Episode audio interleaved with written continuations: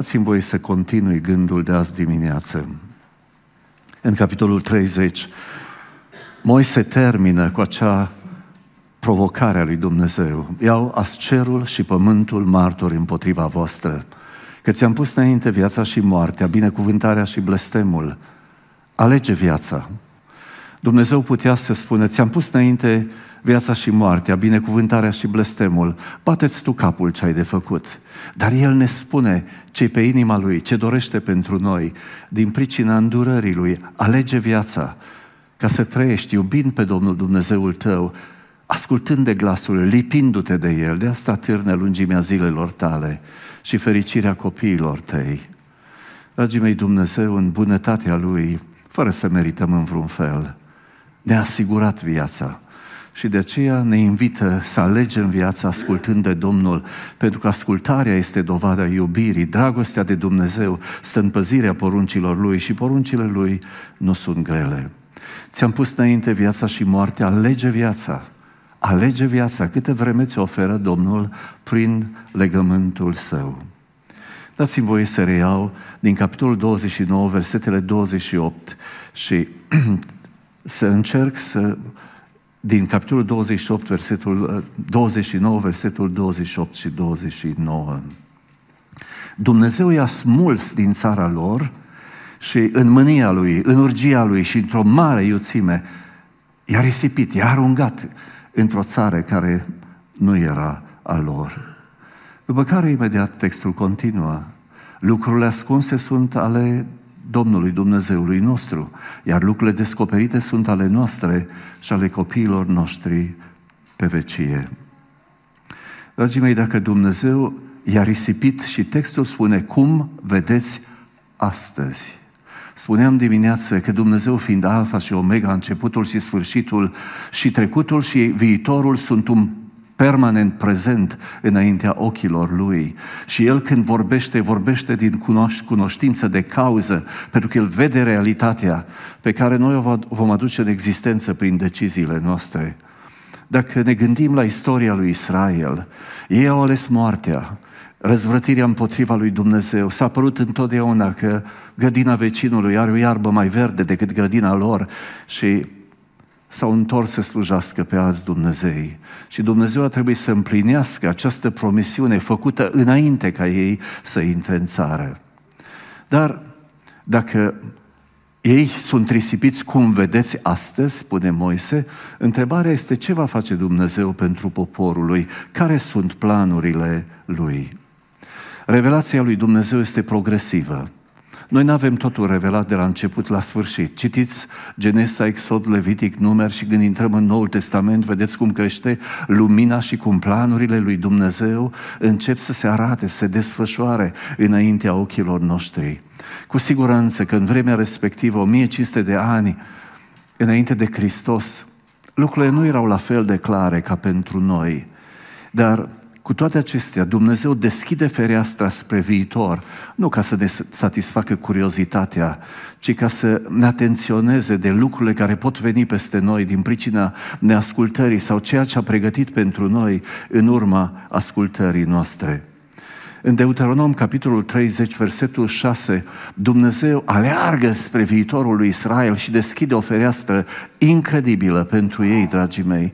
Din păcate, o realitate care pentru ei încă nu este împlinită. Versetul 6. Domnul Dumnezeul tău îți va tăia împrejur inima ta și inima seminței tale. Vei iubi pe Domnul Dumnezeul tău. Spune textul nostru. Vei iubi pe Domnul Dumnezeul tău. M-aș opri pentru un comentariu. Suntem în cartea de Deuteronom și când am început să răsfoim primele pagini din carte, în capitolul 6, versetele 4 la 9, avem marele șema, ascultă Israele, Domnul Dumnezeul tău este singurul Domn după care urmează un imperativ, să iubești pe Domnul Dumnezeul tău. Comparați, vă rog, pe să iubești pe Domnul Dumnezeul tău cu vei iubi pe Domnul Dumnezeul tău. Nu e așa că este uriașă diferență între cele două? Ce se poate întâmpla între ca de la porunca de a-L iubi pe Dumnezeu să primești puterea de a-L iubi pe Dumnezeu? Să iubești pe Domnul Dumnezeul tău cu toată inima ta, cu tot sufletul tău, cum îți poruncesc astăzi. Din păcate, Israel, dragii mei, n-a făcut lucrul acesta. pentru că nici n-au ieșit bine din Egipt și a interesat mai mult carnea și oalele din Egipt decât prezența lui Dumnezeu, un chip vizibil între ei și ziua și noaptea. Minunile pe care Dumnezeu le-a făcut, nicio altă generație n-a văzut, n-a trăit atâtea minuni ca poporul Israel călăuzit de Dumnezeu spre țara promisă. Iar acum copiii lor stăteau pe malul Iordanului, gata să intre în țară ca să vadă împlinite promisiunile lui Dumnezeu. Și i-au văzut pe părinții lor îngropați în nisipurile pustiei. O generație întreagă de oameni din pricina neascultării, din pricina rezvrătirii. Și Dumnezeu le spune și copiilor lor, asta va fi și soarta voastră. Dacă credeți că cu Dumnezeu este de joacă. Nu, El este un Dumnezeu bun, dar este un Dumnezeu drept. Dragii mei, Israel a călcat porunca lui Dumnezeu, a ales moartea în locul vieții prin neascultarea lui. Întrebarea este cum justificăm această trecere de la Deuteronom capitolul 6, versetul 4 la 9 sau uh, și textul nostru. Cum ne mișcăm de la să iubești pe Domnul Dumnezeul tău cu toată inima, tot sufletul, cu toată puterea ta și poruncile pe care ți le dau astăzi, să le ai în inima ta, să le întipărești în mintea copiilor tăi, să vorbești despre ele când vei fi acasă, când vei pleca în călătorie, când te vei culca, când te vei scula, să le scrii ca un semn de aducere aminte pe frunte și pe mână și pe ușorii casei tale, da? Pe ușorii casei tale. Iar acum Dumnezeu nu știu ce se va întâmpla în istorie ca să se împlinească versetul 6 din capitolul 30. Domnul Dumnezeul tău îți va tăia împrejur inima și vei iubi pe Domnul Dumnezeul tău cu toată inima ta, cu tot sufletul tău, cu toată puterea ta. Dați-mi voi să recitim versetele 28 până în 30 cu 5. Pentru că am sărit peste primele 5 versete și dacă nu citești Biblia la rând și scoți textele din context, poți să-ți creezi ce teologie dorești. Când ai întrebări din Scriptură, citește mai departe, citește mai atent. Și Dumnezeu n-a vorbit ca să ne încurce, ci ca să se facă înțeles. Și de aceea cred că răspunsurile esențiale pentru întrebările noastre își găsesc în Biblie rezolvarea. În Biblie rezolvarea. Dar veniți să recitim și mulțumesc lui Puiu care ajută ochii mei. Versetul 28 să recitim din nou, să mergem mai departe prin text. Domnul i-a smuls din țara lor cu mânie, cu urgie, cu o mare iuțime și i-a aruncat într-o altă țară, cum se vede astăzi. Când se vor întâmpla toate aceste lucruri, binecuvântarea și blestemul pe care le pun înaintea ta, dacă le vei pune la inimă, în mijlocul tuturor neamurilor între care te va risipi Domnul, Dumnezeul tău, dacă te vei întoarce la Domnul, Dumnezeul tău, și dacă vei da ascultare de glasul Lui, și din toată inima ta și din tot sufletul tău, tu și copiii tăi, potrivit cu tot ce-ți poruncesc azi, atunci Domnul Dumnezeul tău va aduce înapoi robii tăi și va avea milă de tine te va strânge iarăși din mijlocul tuturor popoarelor la care te va împrăștia Domnul Dumnezeul tău. Și ascultați, vă rog, versetul 4. Chiar dacă ai fi risipit până la marginile cerurilor, chiar dacă și de acolo, chiar și de acolo te va strânge Domnul Dumnezeul tău și acolo se va duce să te caute. De ce? De ce? Numai Pavel ne poate răspunde la întrebarea asta, pentru că lui Dumnezeu nu îi pare rău de alegerea făcută.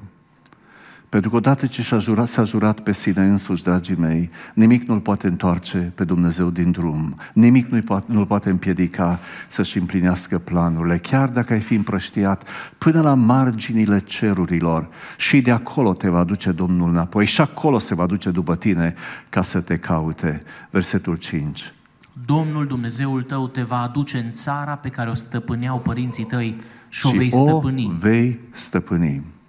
Cu siguranță nu este unul dintre noi care să nu se îngrozească la ceea ce se întâmplă în fâșia Gaza, în Israel, ce s-a întâmplat în 7 octombrie. Dragii mei, uh, suntem absolut buimaci, lumea întreagă este buimacă.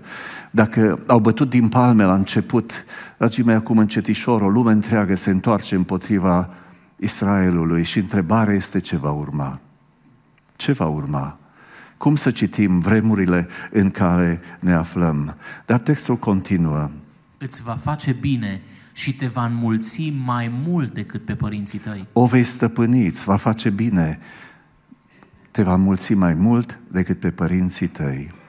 Dați-mi voie să mă întorc în istorie, pentru că am pornit de la versetul 28. Domnul îi va smulge din țara lor, îi va împrăștia și îi va duce într-o țară care nu este a lor, cum vedeți astăzi.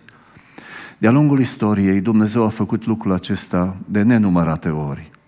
În primul rând, după moartea lui Solomon, regatul se rupe în două, zece seminții la nord, două la sud.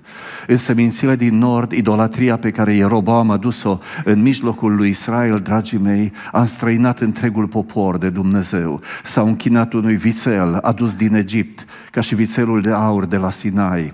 Și dacă vă uitați la toată lista împăraților, unul nu s-a găsit care să umble în frică de Domnul. Toți împărații au fost răi și la urmă paharul s-a umplut și în 722 au venit asirienii și i-au dus în robia siriană din care nu s-au mai întors până în zilele noastre, dragii mei. Până în ziua de astăzi sunt îmbrăștiați prin toată lumea. Dar Dumnezeu a îngăduit în sud două seminții care să-i ducă planurile mai departe. Pentru că între cei 19 împărați s-au găsit câțiva buni care au amânat pedeapsa lui Dumnezeu. Dar în 586 paharul era plin și pentru Iuda. Dumnezeu a semnat cartea de despărțire și pentru cele două seminții din sud și a alungat în robia babiloniană. De ce s-a dus Dumnezeu să-i caute acolo?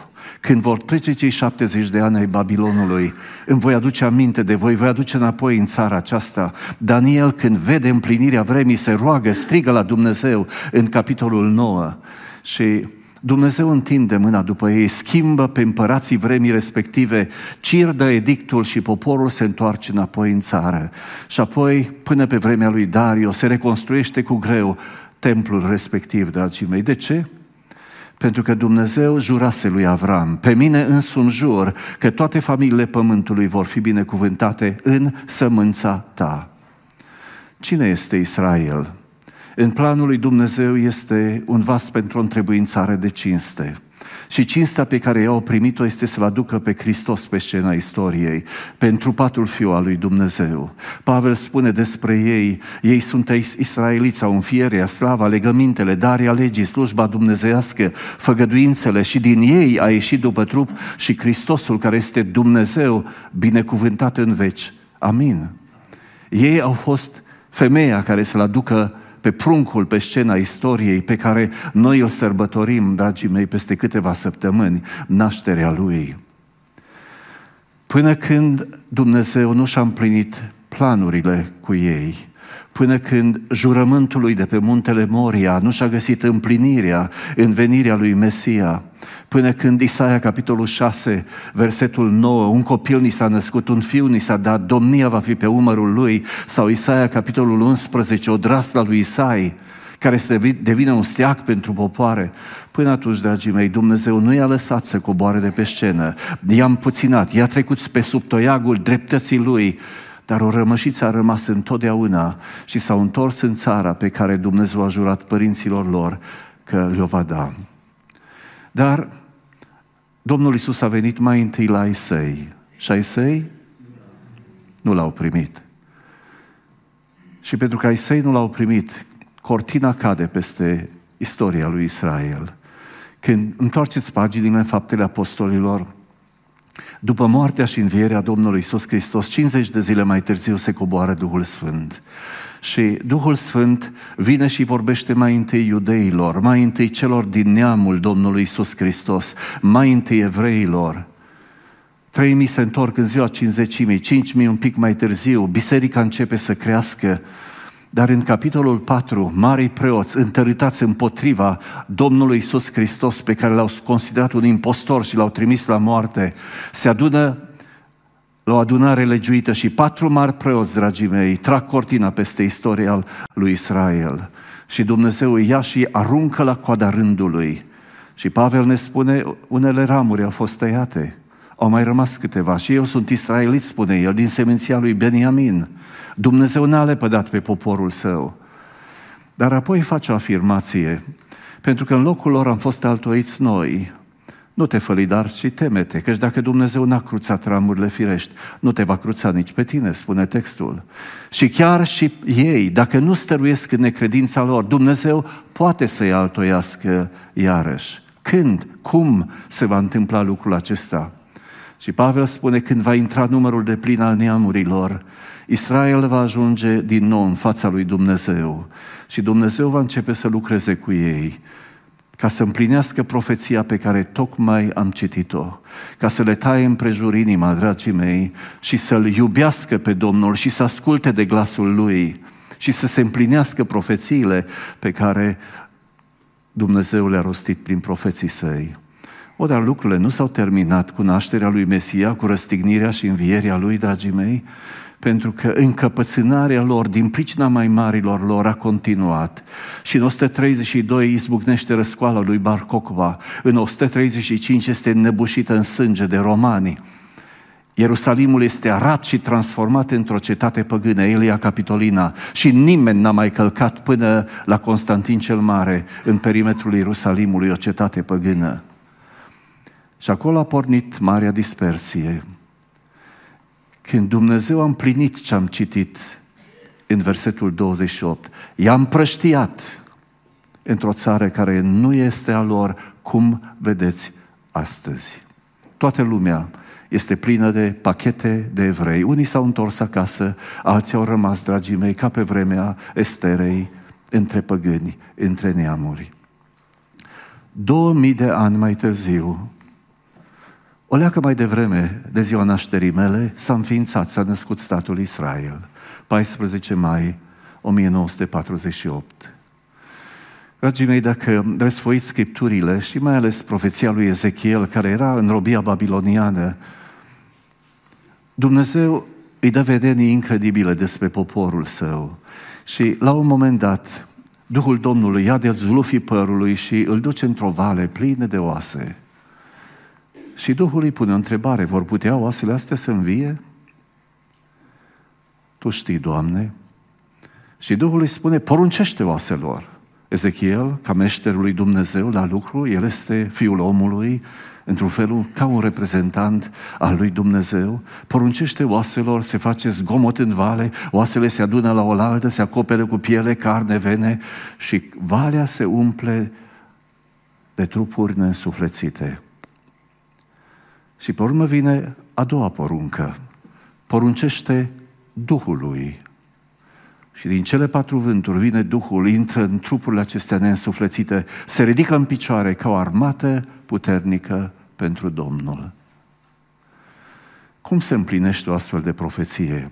Nici nu îndrăznesc să intru în capitolul 38, pentru că acolo începe războiul care se pregătește în zilele noastre, dragii mei. Dar observați, în capitolul 37 sunt două vorbiri, două etape. La ora asta, Israelul este o vală de trupuri neînsuflețite. Umblă, fac afaceri, sunt cu un cap deasupra multor neamuri, dragii mei, prin toate cele Dumnezeu i-a școlat și i-a pregătit Cine știe pe unde în lume și tot felul de doctori în toate științele s-au întors gata formați în Israel. Gata formați în Israel. Ca să-și pună în negoț talanții pe care Dumnezeu, într-un fel, le-a dat. Dar astăzi, dacă oprești pe drum 10 evrei, 9 satei, nici nu vor să audă de Dumnezeu. Cu alte cuvinte, realmente o vale de trupuri neînsuflețite din punct de vedere spiritual. Voi erați morți în păcatele și în greșelile voastre în care trăiați odinioară. Am putea aduce la prezent. Voi sunteți morți în păcatele și în greșelile în care trăiți odinioară.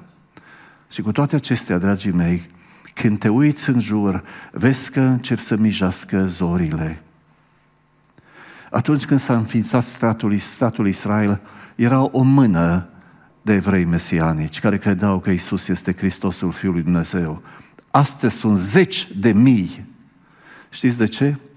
Pentru că sinagoga nu mai poate controla narațiunea. Acum agora, piața este pe internet. Acum ai acces la oricine, oriunde, oricând. Și zeci de tineri din Israel întorși la Domnul și au pus darurile în negoț și se întorc rabinii, preoți la Domnul. Dar robinetul a început doar să picure. Când se vor deschide zăgazurile? Când se va împlini promisiunea pe care am citit-o în Deuteronom, capitolul 30, versetul 6? Când le va tăia prejur inima Domnul și ei vor iubi pe Domnul, nu unul aici și unul acolo, ci ca seminție, ca națiune, ca familii, dragii mei. Când se va întâmpla lucrul acesta?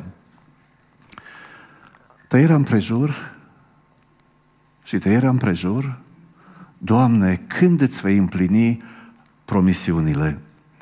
Pentru tăierea împrejur este nevoie mai întâi de pocăință. Fără pocăință, dragii mei, nu există iertare. Și fără iertare, Duhul Sfânt nu poate coborâ în viețile noastre murdare. Pentru că ne-ar pârjoli ca pe fiul lui Aron când au intrat în prezența lui Dumnezeu. Ați notat, vă rog, textul care a fost citit din Isaia, capitolul 6? Vai de mine, sunt pierdut, sunt un om cu buze necurate și locuiesc în mijlocul unui popor cu buze necurate și am văzut pe Domnul oștirilor. Până când cărbunele lui Dumnezeu nu i-a curățit buzele, până atunci Isaia, profetul, nu s-a putut ridica în prezența lui Dumnezeu. Până când sângele lui Hristos nu iartă păcatele. Dar cum să-ți ierte păcatele când nu-L recunoști, când socotești că este un impostor? Ca mulți din evrei zilelor noastre. Abia după iertare poate coborâ Duhul Sfânt în inima noastră, să ne nască din nou, să ne taie împrejur inima, pentru că tăierea împrejura lui Hristos, în dezbrăcarea de trupul poftelor, nu poate face omul, nu poate face mâna, trebuie să facă Duhul lui Dumnezeu. Abia prin pocăință, dragii mei, tăierea împrejur este posibilă și abia după iertare, nașterea din nou se poate întâmpla în viața oricăruia dintre noi. Și Israel, pentru ei când se vor întâmpla aceste lucruri? Dați-mi voie să mă întorc în Vechiul Testament. Eu nu știu. Mă uit și mă îngrozesc, dragii mei, și mi milă de fiecare tânăr și copil care moare și în Palestina. Ați auzit pe tânărul nostru din Haiti azi dimineață. Prietenul lui palestinian n-a putut veni pentru că probabil familia lui este sub bombele din zilele noastre. Cei care au luptat armistițiu. Au fost ei. Întrebați-i de ce? Nimeni nu știe. Ura aceasta ancestrală împotriva poporului lui Dumnezeu, care începe să crească, dragii mei, în lume, peste tot, astăzi. Oare ce va urma? Zaharia este o profeție interesantă și din capitolul 9 la 11 suntem în vremurile mesianice. Din capitolul 12 la 40, istoria lunecă mai departe până în vremurile escatologice. Și totul începe cu o profeție, un cuvânt din partea Domnului și dintr-o dată vezi cum din toate părțile Israel este atacat. Și începe războiul și lupta și acum ne speriem pentru că vă întreb, atât ai nevoie, o scânteie, ca nordul să se răscolească, Iranul să vină, din sud, din est, din vest, să vină împotriva acestei țărișoare. În nenorocirea lor vor striga către Domnul, dragii mei. Scriptura spune în Zaharia, două treimi din ei vor pieri. Și strigând pentru Domnul, se va întâmpla o minune. Dar minunea aceasta trebuie inițiată într-un fel de Dumnezeu. Și veniți să citim câteva versete, începând cu versetul 9. În ziua aceea voi căuta să nimicesc toate neamurile care vor veni împotriva Ierusalimului. În ziua aceea voi căuta să nimicesc toate neamurile care vor veni împotriva Ierusalimului. Atunci voi turna peste casa lui David și peste locuitorii Ierusalimului un duh de îndurare și de rugăciune. Și se vor întoarce privirile, Își vor își vor întoarce întoarce privirile spre, spre mine, mine. pe care l-au străpuns. Îl vor plânge cum plânge cineva pe singurul lui fiu și îl vor plânge amarnic, cum plânge cineva pe un întâi născut.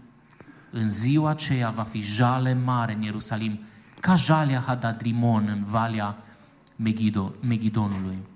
Țara se va jeli, fiecare familie deosebit, familia casei lui David deosebit și femeile ei deosebit, familia casei lui Natan deosebit și femeile ei deosebit, Familia casei lui Levi deosebit și femeile ei deosebit, familia lui Shimei deosebit și femeile ei deosebit. Toate, Toate celelalte familii, fiecare familie deosebit și femeile ei deosebit. Ade, Doamne, ziua aceea mai curând. Dragii mei, nu războiul, nu moartea, ci pocăința. Atunci când citești Scriptura și mai ales Vechiul Testament, vezi că valoarea vieții omului în ochii lui Dumnezeu este relația cu Dumnezeu.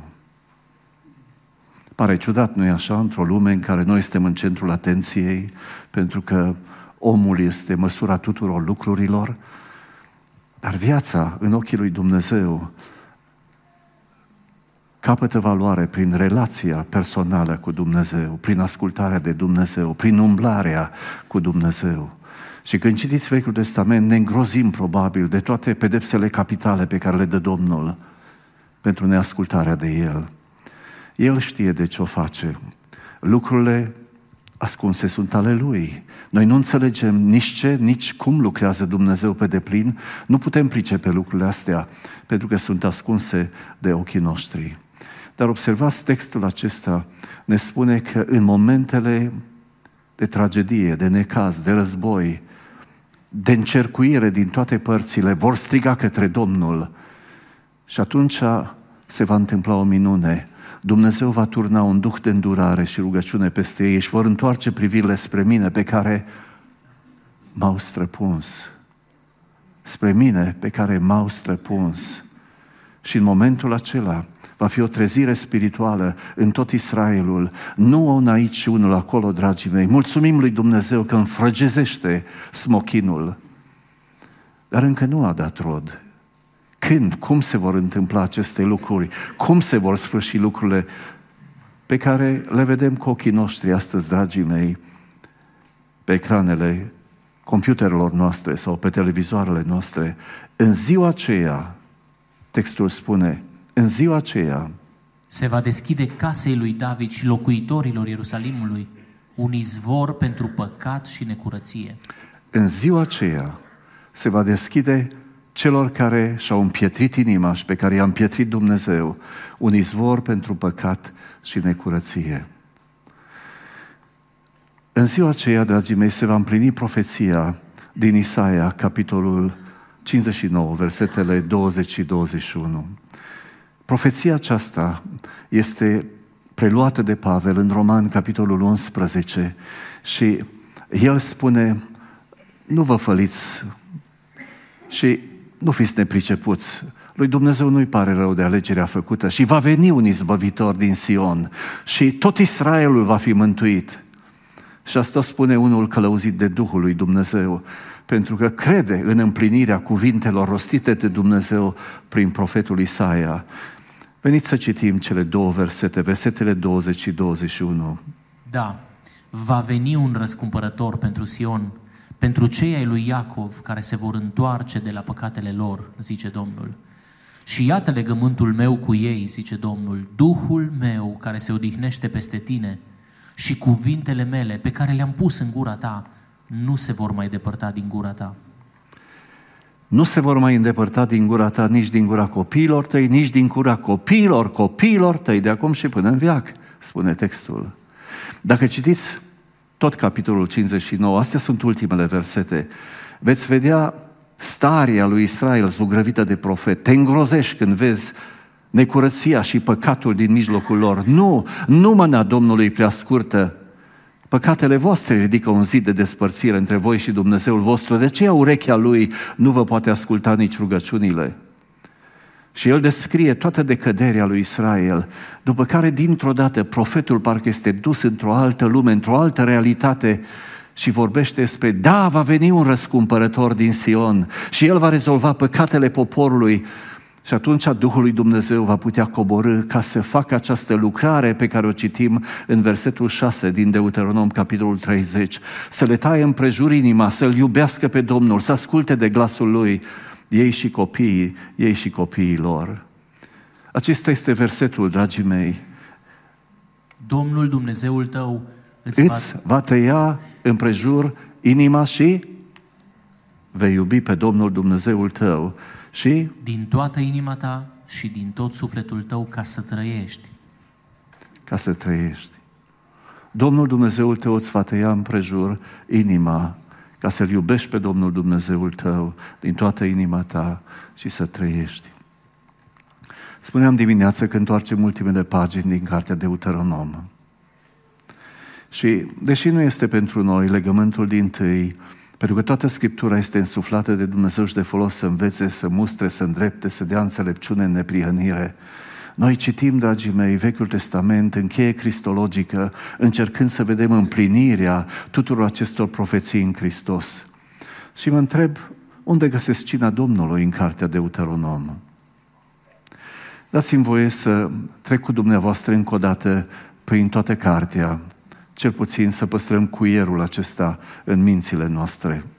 Mai întâi, în primele trei capitole, este prologul istoric, în care toate actele mântuirii lui Dumnezeu sunt aduse înaintea copiilor care așteptau să intre în legământ cu Domnul. Capitolul 4 este un preambul al dării legii sau a decalogului din capitolul 5. Apoi, capitolele 6 la 19 vin și vorbesc despre 6 la 18 despre iubirea de Dumnezeu și capitolele 19 la 25 despre iubirea semenului. Și cu asta intrăm în implicațiile legământului. Implicațiile legământului conțin câteva capitole, 26, 27, 28 și 29 se încheie legământul în capitolul 30. Se recitește legea, este o poruncă la fiecare șapte ani, ca fiecare generație să aude cuvântul Domnului. Pe lângă ceea ce trebuia să facă fiecare părinte în casa lui, să întipărești poruncile acestea în mintea copiilor tăi, să vorbești despre ele când vei fi acasă, când vei pleca în călătorie, când te vei culca, când te vei scula. Pentru că legământul trebuia să-i cuprindă pe toți. De la vlădică la opincă, dragii mei, de la cel mare la cel mic, toți au fost făcut parte a acestui legământ. În capitolul 26 avem o poruncă care trebuia împlinită după intrare în țară. Când vei intra în țară, să pui într-un coș primele roade și să vii la locul pe care îl va alege Dumnezeu. Să te oprești înaintea preotului și cu coșul în mână să vii să spui, mărturisesc astăzi că Dumnezeu m-a adus în țara pe care a jurat-o părinților mei. Cu alte cuvinte, mărturisesc astăzi credincioșia lui Dumnezeu în împlinirea planurilor lui. De coșul în mâna preotului, el așează coșul la altar și pe urmă trebuie să dapeni toată istoria din care vii. Tatăl meu era arameu, gata de pieire. Cu mic număr de oameni au coborât în Egipt. Acolo Dumnezeu i-a mulțit foarte mult, dar egiptenii au apăsat asupra lor și am strigat către Domnul și Domnul ne-a izbăvit și ne-a scos și ne-a dus în țara aceasta bună în care curge lapte și miere. Spuneți-mi, ce rost aveau toate lucrurile astea? Uitarea este un fenomen înzidit în noi de Creatorul. Și e foarte bine să uiți multe lucruri, da? Dar un lucru nu-l poți uita. Istoria mântuirii din care faci parte. Și de aceea, dragii mei, fiecare israelit, la aducerea celor din tâi roade, se reconecta la această istorie a mântuirii. Întoarceți pagina în capitolul 27. O poruncă pe care Dumnezeu o dă când veți intra în țară, imediat după cucerirea cetății a Iosua pune în aplicare această poruncă. Ia Israelul, cele 12 seminții, le împarte în două și urcă pe doi versanți, Ebal și Garizim. Pe Ebal se zidește un altar pe care se scrijălesc toate poruncile decalogului și leviții strigă de pe un versant pe celălalt, blestemat să fie, tot poporul zic amin, amin, amin. În timp ce primele roade se aduceau în fiecare an. Evenimentul de pe Ebal și Garizim s-a întâmplat odată, odată în viața lor. Întrebarea este cum să privim lucrurile acestea? Ce mă învață despre ceea ce facem noi astăzi? În primul rând, cred că trebuie să inversăm cele două capitole. Pentru că acel odată pentru totdeauna este în versetul 27 și ori de câte ori este în versetul în capitolul 26, capitolul 27 și capitolul 26. Și acum aproape că puteți intui de ce simbolurile nou testamentare pe care biserica creștină le practică, dragii mei, și-au rădăcinile în revelația lui Dumnezeu. Dar acum ele au ajuns la împlinirea, la împlinirea lor. De pildă, priviți cei doi munți, Ebal și Garizim. Este Valea Sihemului. Imaginați-vă două milioane de oameni, bărbați, femei și copii, să urce, dragii mei, pe versanții acestor munți și să fie acest happening prin care să pună în aplicare porunca lui Dumnezeu dată prin Moise și împlinită de Iosua după cucerirea cetății Ai. Nu e așa că acest odată pentru totdeauna pare să fie ceva asemănător cu ceea ce se face când se deschid aceste uci și prin poarta crucii lui Hristos, dragii mei, noi murim împreună cu El și înviem în El și împreună cu El prin puterea lui Dumnezeu. Odată pentru totdeauna. Dar ritualul celor din tâi roade, care trebuia răpătat ori de câte ori Dumnezeu îți binecuvânta ogorul și puteai veni cu roadele binecuvântării lui Dumnezeu înaintea lui ca să proclam credincioșia lui, să te reconectezi la istoria mântuirii. Nu e așa că ceea ce sărbătorim astăzi are exact același rol? Dar ei aveau povestea lor pe care o spuneau. Noi avem împlinirea poveștilor. Avem, dragii mei, împlinirea în Domnul Isus Hristos, a ceea ce se prefigura în momentul în care repetai istoria mântuirii lui Dumnezeu, plecând de la tatăl meu care era arameu până la intrarea în țara în care curge lapte și miere. În Deuteronom, capitolul 30, versetul 6, Domnul Dumnezeu îți va tăia împrejur inima și inima seminței tale, dragii mei.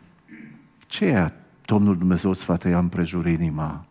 Dați-mi voie să las pe Pavel să deslușească pentru noi înțelesul acestor lucruri în Noul Testament. Coloseni, capitolul 2, de la versetul 10 la 15. Voi aveți totul de plin în El. Totul de plin în El. Dar ce avem noi, de fapt, în Hristos? Ce ar trebui să spunem în inima noastră când întindem mâna în blic și când luăm paharul? Care istoria pe care trebuie să o recapitulez, la care să mă reconectez de fiecare dată când ne adunăm la cina Domnului? Și vreau să spun, dragii mei evrei, nu luau o dată pe lună ca și noi, ci ori de câte ori veți mânca din pâinea aceasta, veți bea din paharul acesta, vestiți moartea Domnului. Cu alte cuvinte, ei frângeau pâine acasă și luau hrana cu bucurie și curăție de inimă, se reconectau la istoria mântuirii lor. Vă mirați de forța imensă a misiunii bisericii din primul secol și la mântuirea oamenilor? E adevărat, aveau 16 secole în spatele lor, cunoșteau scripturile, nu erau străini de ele. El Scripturile i-au adus în fața lui Hristos la împlinirea acestui lucru. De fapt, ce avem în Hristos? Ascultați istoria pe care ar trebui să o recapitulăm de fiecare dată la cina Domnului. În el ați fost tăiați împrejur, nu cu o tăiere împrejur făcută de mână. Despre asta vorbește textul din Deuteronom, capitolul 6, capitolul 30, versetul 6, ci cu tăierea împrejura lui Hristos în dezbrăcare de trupul poftelor firii noastre pământești, fiind îngropați împreună cu El prin botez și înviați în El și împreună cu El prin puterea lui Dumnezeu care l-a înviat din morți. Pe voi, care odinioară erați morți în greșelile și în firea voastră pământească, netăiate împrejur, Dumnezeu l-a dus, v-a dus la viață împreună cu Hristos. Da, după ce ne-a iertat toate greșelile. A dezbrăcat sau a șters zapisul cu poruncile lui care stătea împotriva noastră și l-a nimicit pironindu-l pe cruce, a dezbrăcat domniile și stăpânirile și le-a făcut de o care după ce a ieșit biruitor asupra lor pe cruce. Frații mei, suntem liberi. Suntem liberi. Atunci când în Roman, capitolul 7, Pavel aseamănă relația noastră cu Hristos cu relația dintre mine și soția mea, deci, voi care știți legea, știți că femeia este legată de bărbat prin lege până când trăiește el.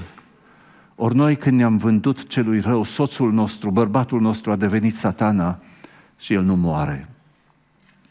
N-aveam nicio șansă să fim dezlegați de El, scoși din mâinile Lui, dragii mei, și Dumnezeu nu-și putea folosi puterea, suveranitatea și autoritatea, pentru că propria Lui lege ne-a dat în mâinile celui rău. Boldul morții este păcatul, puterea păcatului este legea. Am avut o singură șansă și ați auzit puțin mai devreme taina aceasta extraordinară a mântuirii.